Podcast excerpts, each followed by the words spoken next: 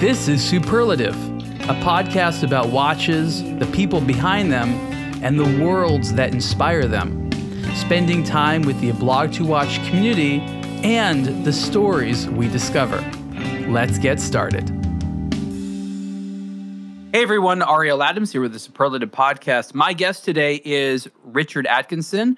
Uh, he is my co host on A Blog to Watch Weekly. And today we're going to do a very special episode because we are reversing the roles. Uh, Rick thought it would be a great idea if I would be the one interviewed. And since we do a lot of chats on the other A Blog to Watch podcast, which is a news show about you know the latest watches and what's going on in the collectors community we're going to hear a little bit about me and um, hear about what he thinks are some of the most important topics this is you know more than two and a half uh, close to two and a half years actually into the show um, and it's been very exciting and so we're going to hear from me a little bit and if it's good then i'll come back um, with that said mr atkinson the floor Yes. is yours sir Yes. So yeah, I'm not so much your guest as you are my guest, but on your show. So yeah, we thought it'd be fun that after two and a half years of you interviewing everybody else, of you interviewing everybody else, that we would interview you. So yeah, and as you say, if you're good, you'll be allowed to come back. so we should maybe put it to a vote. So if people would like to get onto the show notes for this at a blogtowatch.com, and if you upvote it, then Ariel can come back and have his show back all to himself. If you downvote it, then I'm, I'm your new host of Superlative. I think that's I think that's a fair way for it to work, Ariel. What do you think? I mean, if you want more podcasting duty, more power to you. Actually, you know, I was just looking some of the statistics from uh, the performance of articles on the website. We do this on a regular basis just to see what works and what people like. And after not too long, the articles we have to promote the podcast, whether it's an episode of Superlative or a blog to watch weekly, are very high performing. They get, in some instances, several times the traffic of maybe your average watch release article. Uh, and of course, it makes sense because we talk about a lot of different things and they're getting popular. But I believe so heavily in podcasting uh, for a long time. You know, the first podcast I ever did was in uh, around 2009, 2010. Uh, it was called Our Time. It was with John Biggs. No, you can't find it online. He took it down for reasons we could discuss another time, but those are some great episodes. I stopped for a number of years. I came back um, to bring, you know, to do superlative. Um, and it was a little bit of an uphill battle. And it was at a time where I'm not really sure that podcasts were taken so seriously in the watch space. You know, I know you're interviewing me, but could you give some podcast context as to sort of how it's been a part of the watch community and maybe where it's come and where it is today? Yeah, I was just going to say if this is the way the interview is going to continue, then I'm going to need to insert the questions after you've pre-answered them. I promise So- time.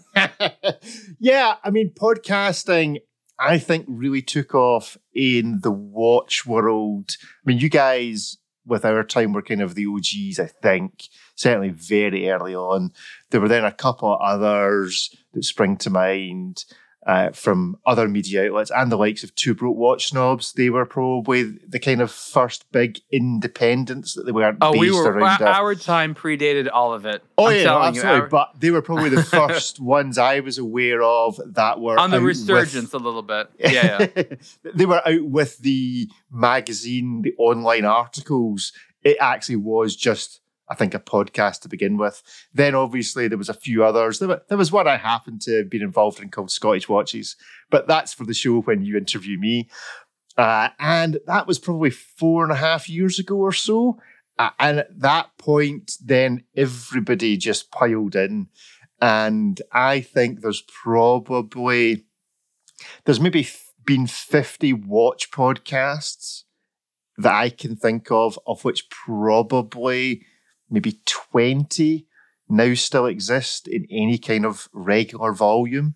Obviously, a blog to watch has two stroke three of them. We have Spending Time channel as well, which is worth having a look at for some of the real back catalogue stuff. Uh, but yeah, I think podcasting is now beginning to take over from YouTube, in my opinion. YouTube's always going to be huge. It's always going to have huge numbers and it's always going to have big personalities, some of which you've interviewed on Superlative in the past. But the thing with YouTube is it's the stuff that's successful there is five minutes, seven minutes, 10 minute episodes. With a podcast, you're really in people's ears when they're doing other things that they enjoy as well. And I think that's where the difference is. It, a podcast you take with you, whereas I think at YouTube you have to be more active in watching. Uh, and I think it just creates a better. It's, it's the difference between radio and television. People love radio in a way that they don't love television, and I think it's the same with podcasting. And while it's nowhere near a mature product as yet, it's certainly well on the way, and hopefully the content we both produce at Blog to Watch is, is contributing to that. But we know how you got started in podcasting, but how did you get started in watches, Ariel? What was the first watch you can remember?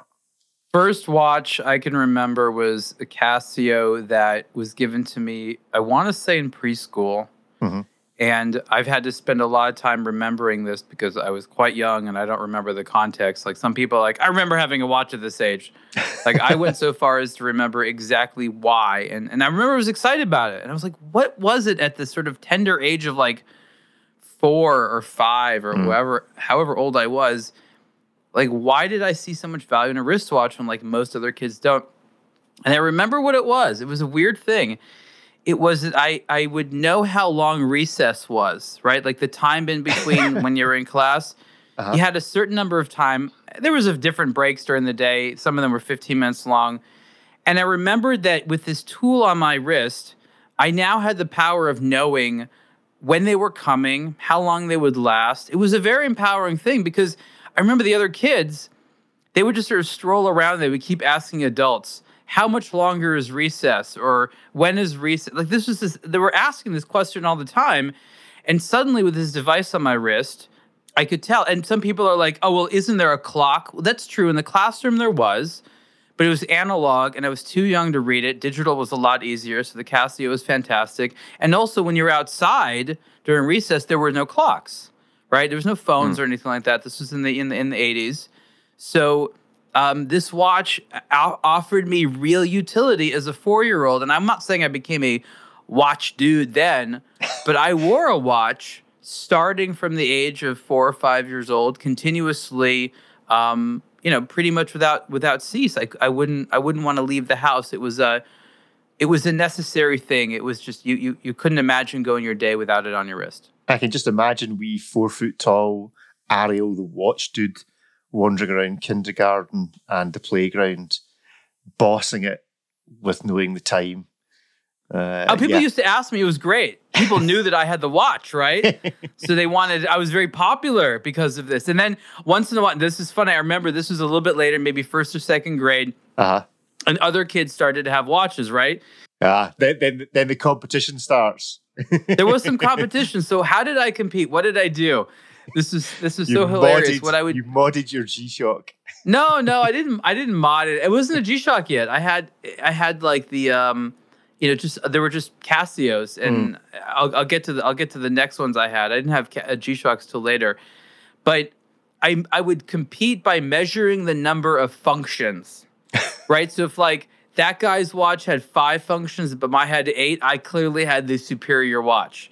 So you can see why the Casios would be exciting for me. So already back in the those days, you're defining what a complication really is. Yeah, yeah. I was excited by the numbers of things it did. If it had the alarm and the stopwatch and the countdown timer, I didn't use the vast majority of these tools, but I was so excited by it. So then in elementary school, I remember getting my first set of calculator watches. Ah, the calculator watch. Oh yeah, and again, did I use it that often? No. Uh, frankly, I think it was like against the rules. You know, it's like, oh, you can't use the calculator watch for your math test. So I didn't want to cheat, so I never really used it that much.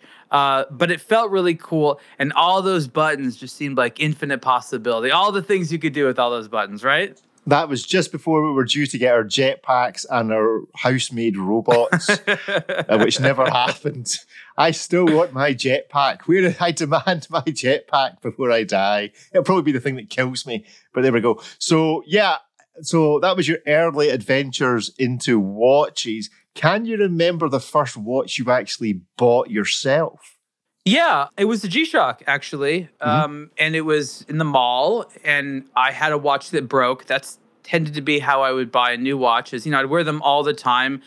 I wouldn't be super rough on them, but you know what it's like when you wear a watch every day. It puts some Yeah. real wear and tear on it, and especially if it's a you know a 1990s G-Shock, you know it's got it's can you know things can tear, things can break apart. It, it just happened. It wasn't that big of a deal. Hmm. So I was entrusted with some money, and I went to the mall. And I went to, you know, one of those multi-brand stores, but I knew that they had G-Shocks. I was only interested in G-Shock. There was hmm. no other watch in the world to me other than the G-Shock. I knew of other watches and I had I had appreciation for them, but I remember thinking, why would I wear an analog dial watch when the digital one uh, could be read so much faster? Like I simply couldn't. I, I was I would like you know joke at people like, oh, that analog one where all it does is tell the time and really nothing else, and it takes longer to read it. You silly person, you. uh, that's honestly that's how I thought. So it was a G Shock. I didn't buy my first analog watch. I finally did it. It wasn't too long after. It was after high school. I was in Paris. I was in Paris on the Champs Elysees, Mm. and I bought my first analog watch. It was a Citizen, so an- another Japanese one, but it was it was this was you know starkly different. Um, you know, steel case, steel bracelet, you know, analog chronograph dial. It was part of their you know the ProMaster watches. Uh, it was kind of dressy actually. It was more artistic. It didn't. Uh, it was very sort of interesting. I was I got lucky with that watch, and I wore that watch every single day for at least two years. I would say. And can you remember the experience of going into your first like AD, not like a multi-brand kind of that also sold jewelry and you know carriage clocks and whatever else uh, was for sale? Can you remember your first experience of tentatively creaking open the door at I don't know a Rolex boutique or a Patek Philippe, completely underprepared and clearly not uh, wealthy enough yet to buy anything? but the curiosity of going in to see the the real deal shiny things. Yeah, I remember, you know, growing up in the mall in Lo- Los Angeles, there was all kinds of jewelry stores in the mall, and you know, a lot of them had watches. So I do remember seeing them a lot, and I was aware of them, and they all had the analog problem. Um, and for me, you know, I was I was someone that was looking for gadgets, Yeah. and so those watches, they were sold next to jewelry. So in my mind, they're like not for me because I'm not buying jewelry as a teenage boy. Mm. And so for me, I was like, wait a minute, you're telling me that there's something I'd really like in the store that sells the rings for women? Like that sounds preposterous.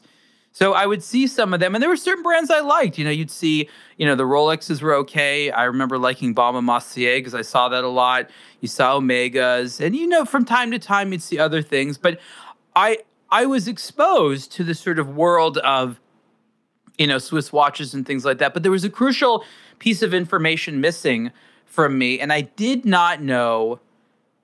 I did not know that they cost so much more than like the G Shocks I was getting. I just never really put it together in my mind. I never checked the price because I wasn't interested in buying them. And I had the watch on my wrist, and I, again, it just it never really dawned upon me to to to ask the question of how much do they cost.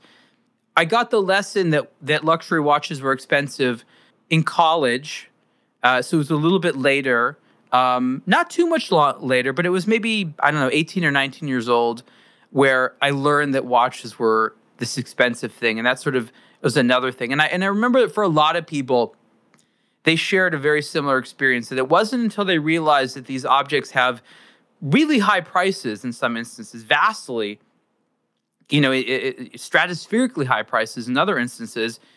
It piques your curiosity. You're like, wait a minute, wait a minute. You you got to explain like why these are so expensive, and that happened again. I was in a store. I was in Australia for a trip, and I was in Sydney, and I went into a store that was, I guess we would call a concept store, and they just had cool stuff. And I I, I saw a Mont Blanc watch that I quite fancied, um, and I thought to myself, hey, that'd be nice to buy. So I say I want to buy it, and then they're going to ring it up, and uh, I had just gotten off the flight, right? So it was like a really long flight to Australia, and there's a different currency. And I, I got a few other things as well. I bought like a backpack, which I still have today, actually, and a couple of things there. And I remember like asking the guy several times. I was like, "Wait, what did you say the price was?" Like, I, I was like, "Did I hear an extra number or something like that?" And the price of the watch, I believe, was somewhere around between two and twenty five hundred dollars. So Uh-huh. not what we would consider like insanely high, but like I'm eighteen or nineteen. So for me, like I have no business spending this money. I don't. I don't even have, you know, this kind of money to spend. If I did it, it would. It would just. You know, I'd. I'd be in trouble. So I regretfully had to be like, wow. And the guy understood. He was like, yeah, don't worry. This happens all the time. I, w- I had no idea. But I remember from that moment just wanting to know like why. And and I didn't really get around to answering it until, you know, maybe two years later. But that's when I sort of learned that there was a world that I didn't know about and these things that it was just difficult to imagine when you could conceivably own something like that. You know what I mean? Yeah, no, I mean, I got into watches kind of in a weird way and without any sort of family interaction. You know, nobody else in my immediate family was particularly interested in watches. Is there some other influence that brought you along for the journey? An uncle, a father, a cousin, something like that? Or was this Not all really. self, it was all self-concept? It was all just you exploring the world. I mean, watches were things that people were wearing. You know, um, as a child, pretty much everyone around me had a watch. It was just a thing people had. It was like a Hmm. car in Los Angeles. Like once in a while, someone wouldn't have a car, but you know, where were they on the ladder? It just it wasn't really. It really it was a thing that you had to have, and so all the all the family members had one, but nobody really talked about their watches. No one seemed to have one that was like particularly fancier than the other. They were fine. My grandfather had a watch that had his name on it, so it had Adams on the dial. Uh, it was a nice watch. It was a, it was this gold Swiss watch. Some a client years ago uh, had given it to him as a gift, and he had just decided to wear that more or less for the rest of his life, even though he had to keep working on it and fixing it. Um, but he had he had had some watches, so you know I knew watches were something that were fun to wear, but I don't I never associated them with being a luxury item, if that makes sense. Yeah, you know, absolutely. So we've we've heard about your near death experience uh, via jet lag of nearly spending more money than you had in the world during your student years. So what were you studying? Your background, I think, is law. Well, this was undergrad, so law didn't come till later. I was Right. just an undergrad. Um, I ended up majoring in communication.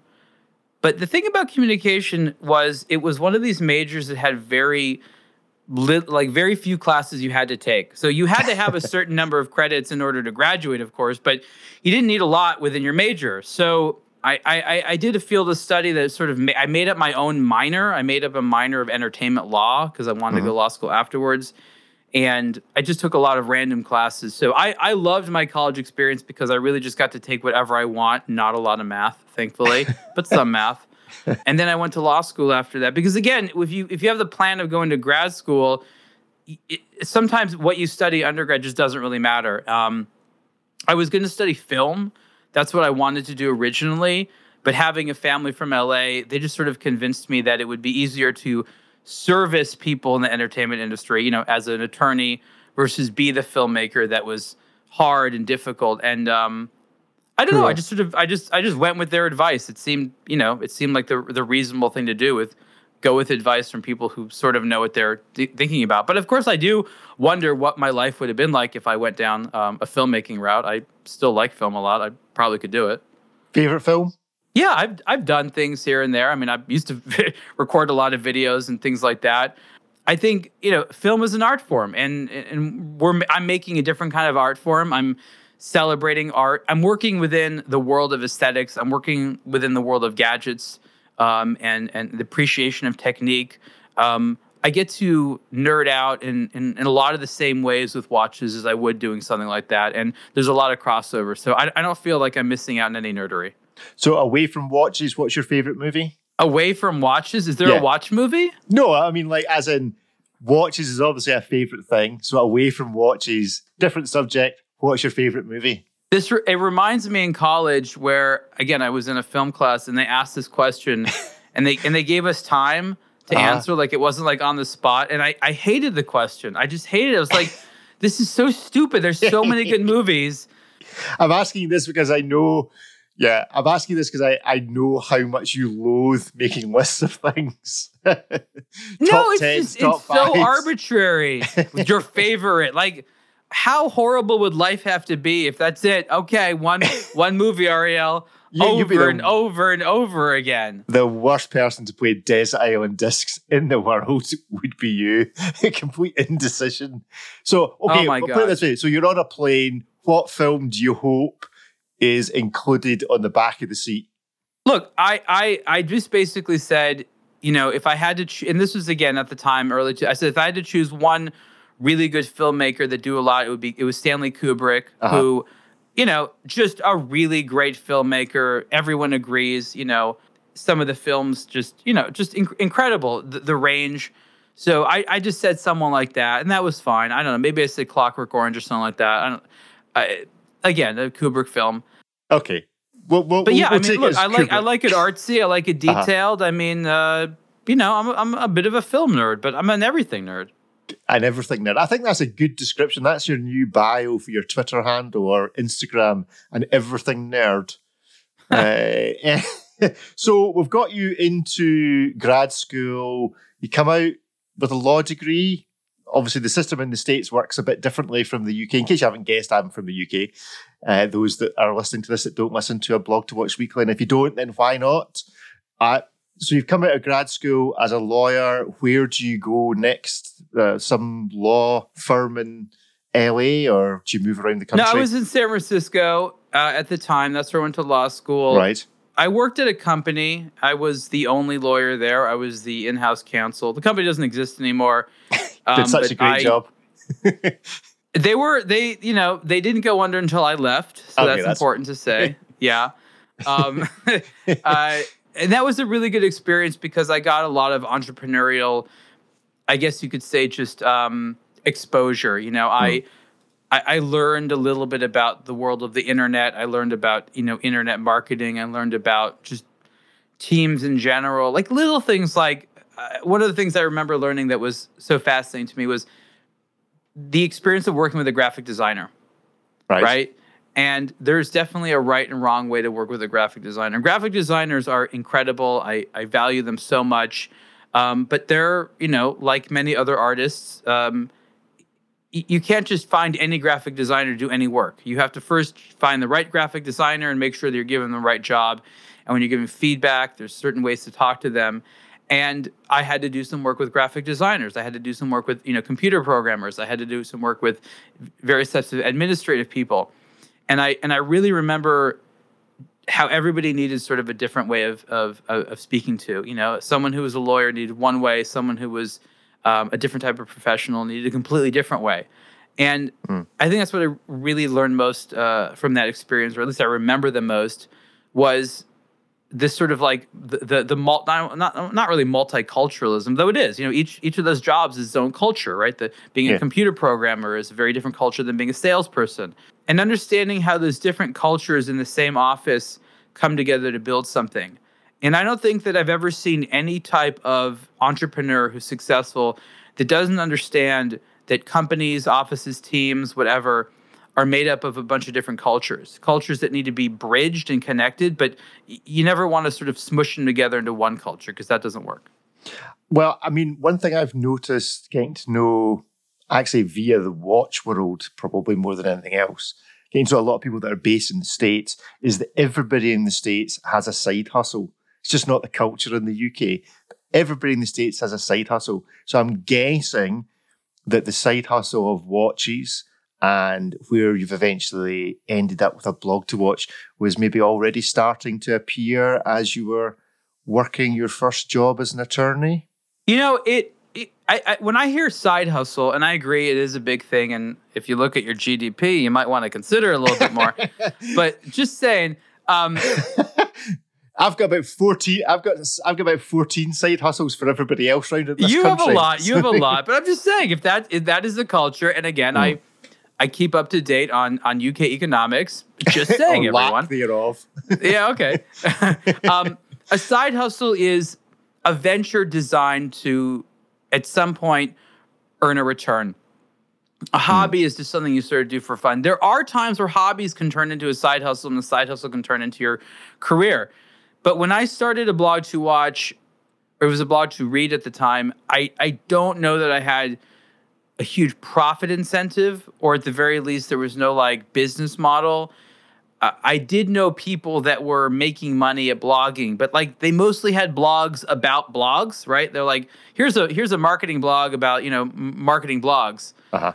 And it was a lot of that type of thing. And I was I was doing something very different from most of them. Was like, let me take the same strategy that you have and just make a hobby thing out of it, or I talk about something I like. I didn't even know it was just going to be uh, watches. I, I I think I just sort of felt somewhat um, maybe isolated and I didn't have a lot of people to speak to about the things I was interested in. Watches were a great example. I, I did have friends, of course, and they didn't share the enthusiasm. And I never felt bad about it. it wasn't like, come on, guys, why can't you just get into this? I was just like, I understood. I was like, it takes a very special person uh, and a very special experience to unlock the horologist within. Um, That's right. you, you just consider yourself better than them. That's what you do. no, I, I, I was disappointed, didn't care about it, but I realized that, like, you know, day in, day out for years, I would speak about watches. I would just always find a time to speak about it. I had a lot of passion for it, and people could tell I had a lot of passion for about uh, about it but there weren't that many other topics that I really spoke about on a daily basis. And I thought, I, in looking back at it, it was kind of weird how smitten I was with the topic of watches. I still can't quite explain why, but it was like not one day went by where I didn't really think about this hobby. So when, but when did that happen? When did the person that couldn't buy? I mean, did, did this coincide with being able to buy the things, or was this happening because you couldn't actually buy the product? A bit like car geeks. Most car geeks can't buy the Ferrari. So they talk about the Ferrari. Was this the stage you were at? You were talking about it because you couldn't afford to buy all the ones that you wanted to? Um, or, or did it come in a process that actually, as you were able to afford them, you then became more interested in what I, am trying to get to the kind of chicken and egg, which came first, the desire to talk about them or the ownership, which then led to the. It was to talk about them. I, I had been buying watches on a regular basis for about six years before I started the website. Right. These were not very expensive watches. I would, you know, I would buy online for the most part. A lot of it was through eBay. And I would buy a lot of Japanese watches and some other things. Um, and I would just try to find deals on stuff. You know, there, there just seemed to be so much stuff out there. There was never like this idea of a grail. Like I could care less about owning one specific watch. I wasn't trying to impress anyone. I was obsessed with the variety. I wanted to see what things looked like, what they felt like. The experience of wearing them and reading them on a very personal level was satisfying. I liked it when people recognize it and talk about it, but I wasn't trying to show off or anything like that. It was just something I really cared a lot about, and I and I got a lot of enjoyment from these relatively inexpensive watches. And again, it made sense because I was in college and I, I had no business you know spending. It wasn't until i was 25 and i you know started having a job being out of school did i start buying anything that was maybe more than a thousand dollars. And that was the same time that i started a blog to watch. So i would say blog to watch coincided with me actually being a more active consumer of you know the types of watches that enthusiasts would tend to be more excited about. And so in kind of the same way that i got into podcasting listening to somebody else and going i could do that was there something you were engaged with in the watch community or in the blogging community wider than watches that made you think, wait a minute, I can do that and perhaps I can even do that better? Yeah, I'm thinking about that. I did spend, I wasn't part of the community. Not really. Not really. Uh, I read forums. You know, for, before I started a website on, on watches, I used the internet to, to read up on watches, which was looking at various stores online forums were really the place to get any type of type of qualitative data. And I found them to be weird because the forums were basically individual people who posted what they cared about, but the forums themselves had all these arbitrary rules and restrictions and tribalism and and, and hierarchies and policies and all this weird stuff that got in the way from just talking about watch. And I and I found it so strange and uncomfortable that just to learn about this hobby, I had to deal with reading all this politics, right? yeah. And so for me, I wanted to have a source to read about watches. It was a lot more like the sort of computer, car, you know, camera, whatever magazines that I grew up with in the 1990s that I would just I would read over intensely. I would I I, I subscribed to maybe a dozen, two dozen magazines at one point. Um, constantly going to the newsstand, any type of hobbyist magazine I could get a hold of on crazy stuff. I remember I get issues of Cat Fancy magazine just to be like, what are they talking about? Like, I'm just curious. What does the magazine about cats talk about? And I, I found out. I would get, you know, Field and Stream, uh, Mhm. uh, you know, guns and ammo, all kinds of car things Not a big seller carpentry home yeah and and I, I i at some point i think it was in like 2001 or something like that i came across uh, a watch magazine which was really a big part of my journey of getting into watches. But again watch magazines at the time had like no commentary. Like it was all descriptive. Everyone was just afraid to say anything and I I had gone from reading these car magazines, which I don't have to tell you, you know, Yep. full of colorful personality Mhm. and opinion Yep. and vitriol at times. Oh, yes. Okay, when they didn't like that car, they would make a very amusing uh, discussion and tell you about it. And that was completely absent from the world of watch conversations. All you had were these sterile conversations in print publications and these weird personality driven, cultish conversations online that were frankly difficult to penetrate as an outsider. So a blog to read was a website or was it posted in like some blogosphere No, it was a dot at the time? com. It was a it was a WordPress based website, and I mean, obviously, WordPress has evolved much, and the Yeah. website is built a lot, but it's still a WordPress based website. And so that contained presumably slightly more than just watches. At what point did you go, actually, this wants to be called a blog to watch? It wasn't very long before I realized that watches could be what I wanted to talk about every day. I mean, look, I had just finished law school. You know, there was legal thing, you know, interesting legal topics. That was an emerging area. There was a lot of discussion about you know just legal topics online, tech stuff. I I I, didn't know. I didn't know what it was going to be about. I just knew that it was going to be about the things that were interesting to me, and I mean, literally within weeks, I think it became very clear that I didn't need that other stuff. It didn't have any use, and and watches were just there was there was something to do there. You know, you could have a focus, and you know, you know, everyone knows a magazine needs to have focus. You can't just talk about everything. It didn't make sense, and so I was happy to take it in the watch direction. It just just kind of happened, and for approximately two years, I did the website stuff and my full time job both concurrently, sort of one during the day, one at night. And the website was basically two things. It was making content, writing articles and stuff like that, but also building it. Yeah. Um, at the time, there was a much different universe online than there is today. And I, I can't stress this enough. Uh, you know, 15 years ago, the tools and the help and the things you could find on the internet were just so vastly different than today. Uh, there's a lot more free things.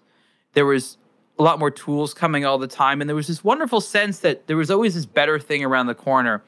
And then you're building a website every couple of months, something better, something better, something better. And it was so great to sort of get on that wave um, and just sort of see it. And it was it was a wonderful time because we- we just saw advancements in hardware and software all over the place, especially living in San Francisco, which was really sort of the epicenter of so much of it. It it, was just very easy to grab gravitate towards the hobby of building a website. I'm not a computer programmer. I had no background in it. Um, to do things I, I, I needed to do that I couldn't do, coding things, for example, I just had a wealth of people I could ask in the area, whether they were friends or friends of friends, or there's various places to post. Uh, I remember on you know Craigslist, for example, um, you you know I would post sometimes for needing website help here and there, and I found interesting people to do all kinds of interesting stuff.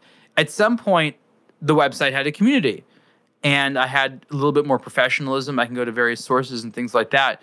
But you know that was sort of the wonderful thing about the community is that the, the community you can go to it. it it's it's a two directional conversation. A magazine is one directional. Online, you know, if you need to go to the community, be like, hey, does anybody anybody good at video? Anybody good at podcasting? Anybody good at website design or coding, databases, PHP? You know, whatever.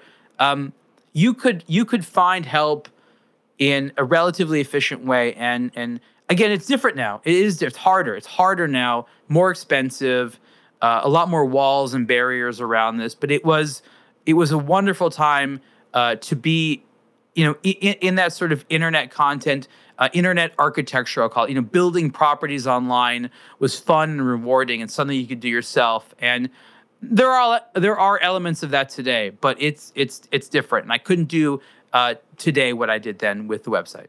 Hi, I'm Ariel Adams, founder of a blog to watch with a message from eBay, a platform I probably use daily. Make sure your watches are the real deal with eBay Authenticity Guarantee.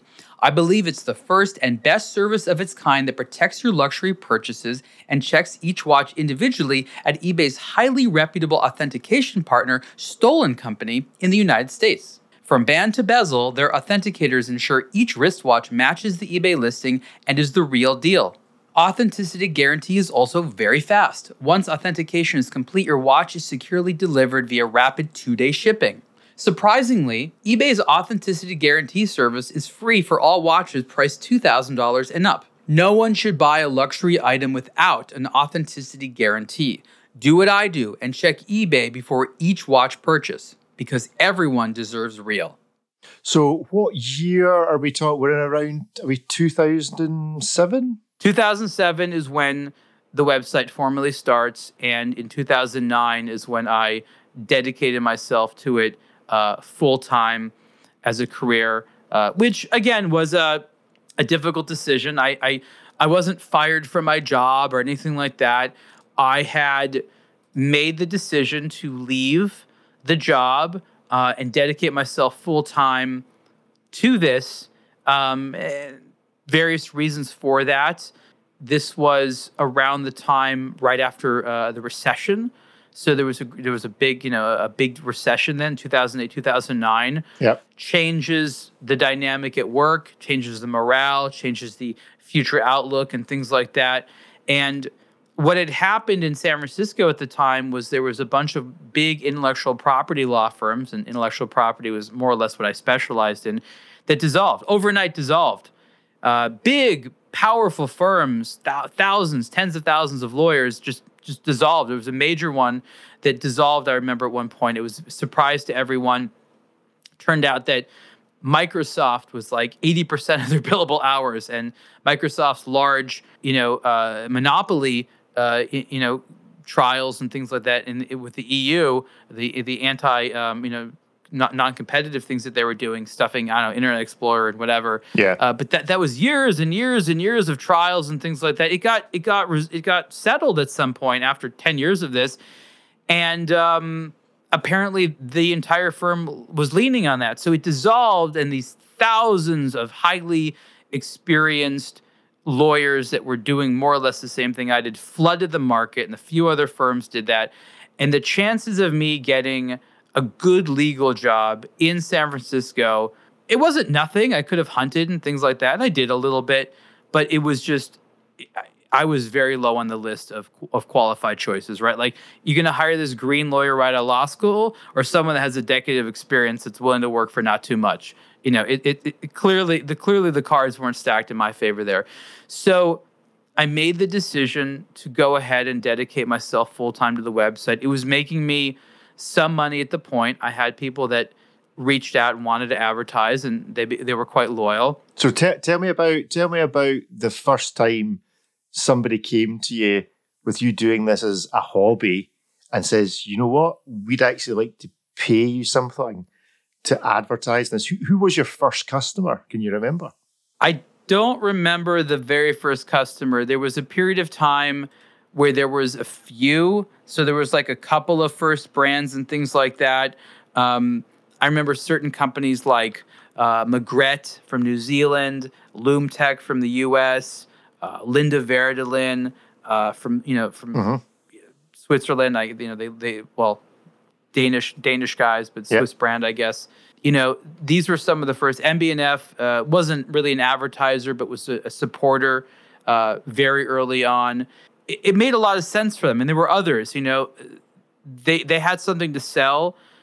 Advertising the magazines was hard. Advertising the forums was hard. I had something they needed. I had a good audience. I had something they needed, and and I didn't need to charge them a lot of money. I was one person, and it was supplemental income for me. Mm-hmm. So it wasn't that hard. I remember I was happy about. I mean, I started at like you know really cheap things, like a little banner in the corner, like fifty bucks a month. You know, like yeah, uh, like really inexpensive stuff here.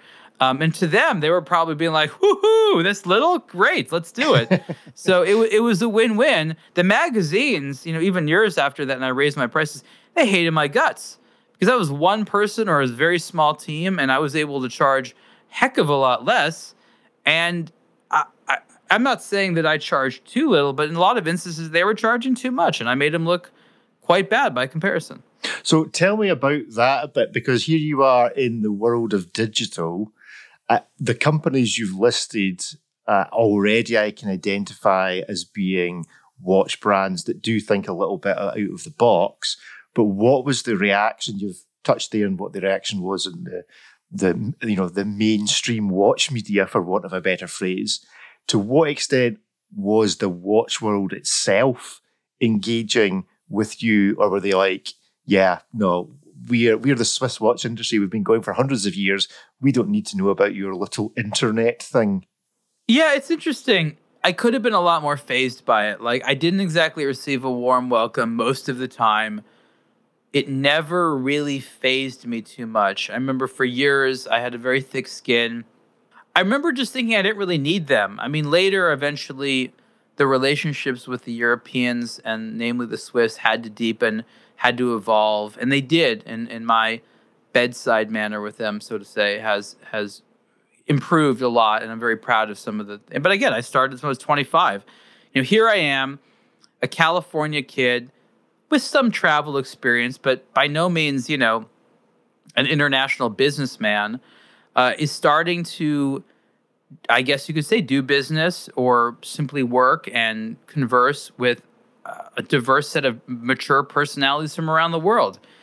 And I was not prepared at 25 years old, or even you know a few years later, for what it took to convince, you know, one of the types of personalities that you described to spend money or to trust me or to take me seriously. I assumed that they knew a lot more than they did. I didn't know how strange the internet was to them. I didn't I didn't know that they couldn't tell the performance we had because a lot of the data was public. Mm. You could you could you know relatively easily see which websites were doing well and you could go on there and see the activity and there was just a lot of data that was there but they they, they wouldn't look they didn't know what it means so there's always this big gap because I was always under the impression they knew exactly what I was offering, exactly what I was doing. And the reality is, is they were always several years behind, minimum two or three, maybe four or five years behind the times. It would take them that long to learn something before they incorporate it into their own mentality, their own vocabulary, their own sort of strategies and ways of doing business. Um, so now I've been doing this for over 15 years, and they've definitely caught up in a lot of areas. But I, again, just maybe I, I don't think it was my age so much as where I came from in the world. I just didn't understand how different things were, and that's that's really I think a big shock to many people once you start to travel. You, you you start to realize like just how different some things are very similar but there's some major differences behind cultures and values laws practices just even if they're little things, they add up. And so trying to make sense of where I was and what I was doing was sort of an ongoing thing. I always felt like a tourist. And, you know, when I went back home to San Francisco or later. well, it wasn't that, but like, okay, so I was living in San Francisco for a, a big part of, of this. Uh-huh. Uh, I moved back to LA in, in, in 2011. So there was, you know, four years of me doing a blog to watch when I was living there. And when I went back to San Francisco, you know, there was no watch community in town. Uh, nobody there recognized me or cared. It was like this very strange thing where I was very well known in this hobby, but that hobby didn't really have a lot of impact on the rest of the world. Like when you're at the in the in the in the events, like people know me, that's great. But Hmm. walking on the street, dating, uh, in social circles, like it didn't mean anything. Nobody cared. So it was very weird because I would sort of step into their world and then step back out of the world. And they were in their world all the time, right? All the time they were in their world. And when I started to have to make more of a serious business out of it, and I had to, you know, do things like pay team members and salaries and stuff like that. I started to have to put a lot more effort into the business side, which means establishing a lot of trust and rapport. And and and I and I had to learn a lot about the different cultures. But remember, I mean, you know, uh, in the in the UK, right? That's one that's one set of cultures. France, Germany, Switzerland, Italy. You know, those are sort of the main places in Europe. But of course, there's others. You know, there's people, of course, from the Netherlands, which is a big part of it, and, and, some other countries from time to time. Then you have, of course, Asia. You have, you know, people in Hong Kong and mainland China and Japan and Singapore and, and, and, and various other types of places that um, you'd have to, to work with in various capacities and things like that. So, and then, of course, the United States, there's, you know, different ways of, of doing things. And I had to carefully navigate all these different cultures and all these different personalities, um, not just to do business, but to understand the product. You know, a watch that comes from a, a designer from one of these places is not going to look different. It's gonna it's gonna look different. It's not going to be the same. There's going to be a lot of complicated types of um, differences, and I enjoyed deconstructing everything and understanding you know where they were coming from and it was and, and there weren't that many people that again nerded out um, on those cultural differences and all those strategic differences and why does the watch look this way and why is it sold that way and it was just great to travel around the world and see how this hobby that I enjoyed manifests itself so differently. Like in Moscow, how watch appreciation is its own thing compared to maybe like in you know in in Tokyo. Two important places for watch appreciation um, for different reasons. Just you know, it couldn't be more different in terms of you know the, the people and the culture and things like that. And I just love that you know both of these places have serious watch lovers, but the watches that came from these places and the watches they like are very different, and the collectors are different. Um, and I, I got to feel like this sort of permanent tourist, and still to a degree, I feel like a tourist in a culture. I've never really felt like an insider.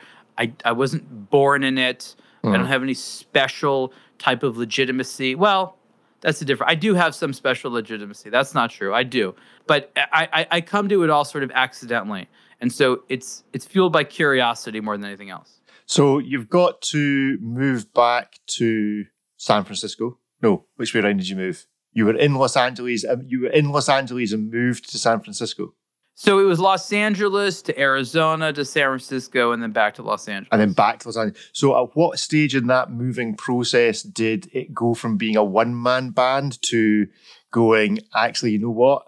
I'm going to start either employing or paying people to also contribute because that's got to be a big step when you reach out beyond just yeah this is income for me but it's now helping to support other people that's a that's a different kind of responsibility So that happened while I was still living in San Francisco. I would say that I don't remember the exact year, to be honest. It was maybe three years into it that I started bringing aboard other content producers, and and that was because there was just too much content to do and things like that. It, it didn't make things too much more challenging. In a lot of ways, it made things better because you could just get a lot more done.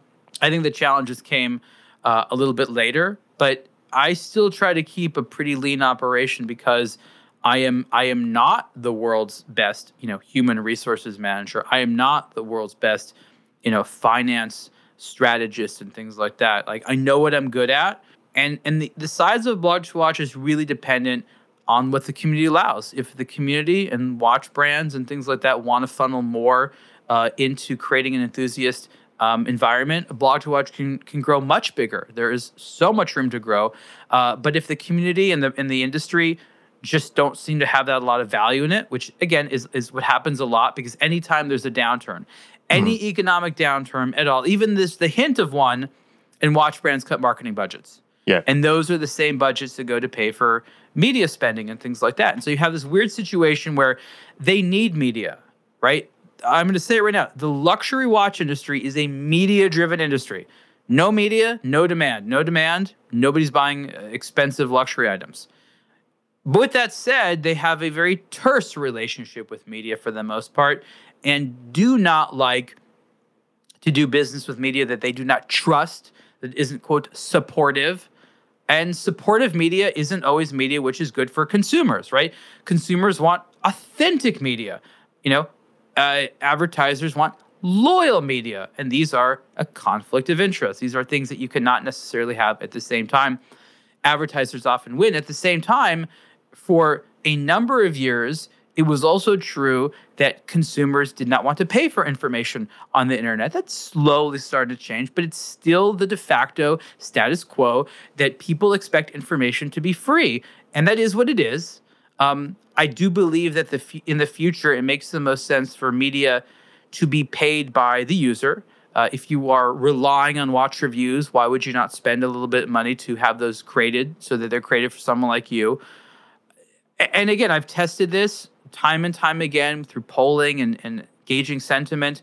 People right now do not want to pay for the content. They just don't. They'll pay for other things, they'll pay for services, they'll pay for stuff, they'll even probably pay for events. But paying for watch reviews, videos, and content and things like that, they will not do probably because there's the perception that there's so much free content out there. You do get what you pay for, uh, but the convenience of free um, allows people to believe that if they absorb enough of it, that maybe the uh, the truth will shine. That's not really the sort of crux of this argument. The bottom line is that a blog to watch um, is a facet of the of the industry, and when the industry wants to invest more into media, a blog to watch can do a lot more. And when the industry is in a uh, cautious state, a blog to watch can exist as a lean entity. Yeah, I think that's what attracted me to getting involved with the blog to watch on the podcasting side was obviously we've had lots of discussions in the past, both recorded and unrecorded. Uh, and it was the independent streak that exists within your vision for a blog to watch and within the actuality of what you produce. You have managed to maintain probably what you set out to do that you mentioned earlier when it comes to the likes of car magazines. That on the one hand, the car companies will still provide the cars for the car magazines to review, whether they get bad reviews, good reviews, or or whatever. And I think what we're gradually beginning to see as the market matures and watches is that the consumer is beginning to recognize that there is a difference between media output that is just media, takes advertising, the same as a car magazine does, and watch media that takes advertising but also tries to sell the product. And the one thing that I'm always delighted about is we don't sell watches. We want everybody to buy watches. We just don't want them to buy them from us. What we'd really like is for people to spend money in other ways, Yeah. shop, etc., etc. Let, let me let me point something out here. I think Yeah. this is important to point out. I, I don't like the practice of selling watches and making watch media. Uh, you don't either. Nope. We know that. We talk about this on Superlative a lot because it's something I feel passionate about. But I want to maybe offer some explanation. There is a demand for watch media for written content, photography, video, podcasts, and other things like that. And that stuff costs money. So if you're in media, you recognize people want it. The problem is it's really hard to pay for it. And so these media companies uh, choosing to adopt a store is really out of a desperate move to say, guys, we have got to find some way of paying for the content that we want to build.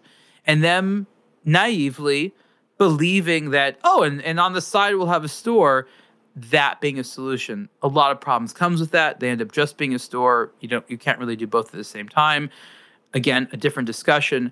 But I simply want to explain the con- context that they they are operating out of a desire to satisfy the demand for watch media, which clearly exists across many channels, hmm. whether it's website building to TikTok. There is a demand out there for content about these collectible items that we really, really love. the watch industry uh, and the watch retail environment does not put nearly enough money out there to make it so that as much content as the consumer wants can be produced. And that's a very real thing that I've continued to see for 15 years now. So that's been the last 15 years. What do you think we see in the next 15? Or is it a complete mugs game to even anticipate what will happen in the next six months, let alone the next 15 years? Maybe maybe distinguish between what you think will happen and what you would like to happen. no, I mean it's it's something that I've done a lot in the past. I've made hopes. I've been optimistic. I've been, oh, this and this and this is going to happen this year. Um, I think the sad reality is the watch industry was probably the coolest when I was just getting into watches in the early 2000s up until about 2008. It was just so freaking cool. It will mm. not be rivaled, it will not be replaced in our lifetime. There was a certain coalescing of factors, right? And all these crazy watches and brands are coming out. And uh, it, it was just incredible. And nothing ever will happen like that again. The economic recession happens in 2008, 2009, which puts a major halt to all this. But then you have China and some emerging markets making up for some of the gap. The problem is, is the types of watches and the business models that were popular during the sort of new economy didn't favor stuff like that. It didn't favor the investment in all these crazy watches and new designs. It was making a lot of the same stuff, making a lot of the same stuff a little bit blingier and this more expensive a lot of classicism, simple. Uh, you know, simple things are easier to produce, uh, and thus they cost less, but you can charge the same amount for them. So there was a lot of efficiency creating in the watch industry that took out a lot of the grandeur and exuberance and just excessive over engineering that got me really excited about things. And you still see it once in a while today, but it's it's a lot less common. And so since I started in 2007, I've actually seen a decline again growth here and there and of course a lot of evolution and wonderful things but an overall decline in the level of excitement that i think you could see as a consumer and today a lot of the excitement isn't about product but is related to conversations about product right so there's a lot of products today that if not for some type of consumer collective saying wow isn't this rolex hot like nobody would think so whereas when i first started you know, a bunch of people independently see a picture of some wild thing and just say, wow, that is that is incredible. I, I just want to know more about that. Mm. And so I didn't I didn't need to like look around the room and look at faces and be like, okay, everyone, uh, should we get excited about this? Is, is this cool or is this lame? I'm not really sure. I, I got to look around at everyone's faces. and that's sort of like where we are today. And again, I promise you that, you know, some of these, again, boring classic sports watches that they're good watches, but they get so much fervor. None of that would happen if it wasn't for the conversation around them. As products and as stories, they're oftentimes just truly not that exciting. Yeah, so as we bring uh, today to a close, let's uh, challenge Ariel again with another couple of questions that he's not going to like because it involves putting things in a list of priorities. What is the favourite article that you've actually been involved in in the whole a blog to watch experience? What what's the one? I'll maybe give you two that actually stick out. Can I mention a article that I didn't write on a blog to watch? Absolutely. So I've written in many other places um, regularly or as a contributor once in a while. And years ago, I wrote an article on Forbes uh, where I used to spend a little bit more time. Just was sort of a diminishing re- return on investment for me writing stuff there. Just I have other places to write. But I wrote an article that was, I guess you could say, I had the most feedback. It seemed to make the most impact. And the article was about how many people in the European watch industry over a period of time were systematically deconstructing Amer- the sort of the American side of the American watch industry. Uh, mm-hmm. they were replacing American employees, you know, in the American market with Europeans that were sort of here temporarily for a couple of years on a visa.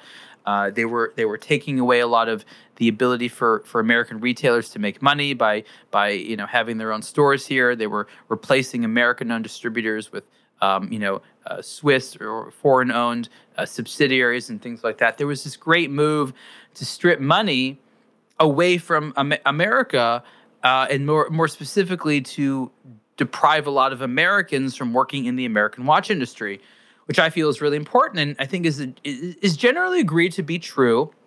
And that's the idea that in the watch industry or, or for any industry, when you go to another market, don't hire a bunch of people from the home market and send them there. Hire locals who, of course, understand the values, but can serve the needs of that brand in the way that the locality in that country uh, uh, expects, uh, wh- whether it's marketing or sales approach or, or even product design or whatever.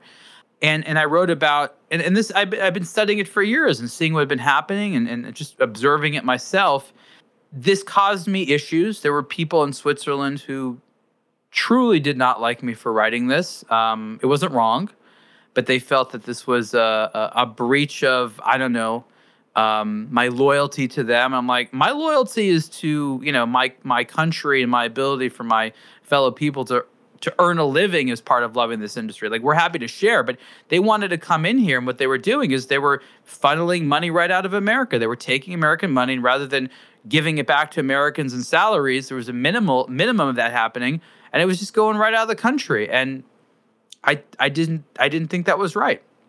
And that wasn't the industry that I wanted to be in here. So I had a lot of people who uh, thanked me privately, an enormous amount of people that thanked me for that, said that they wanted to talk about themselves, that they had seen it, it bothered them.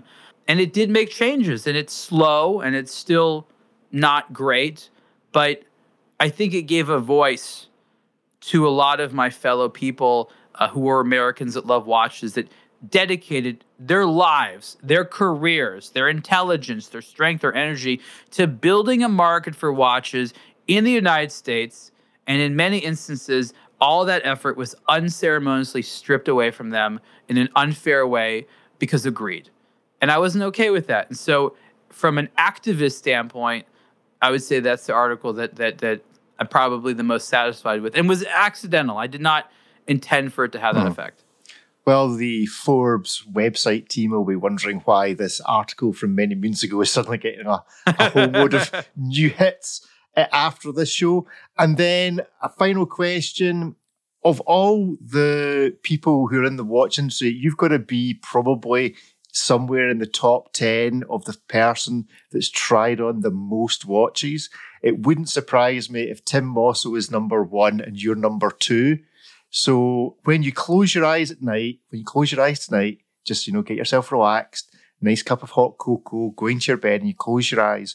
Of all the watches you've ever tried on and worn, what one works its way from the ether into your dreamlike state as you drift off?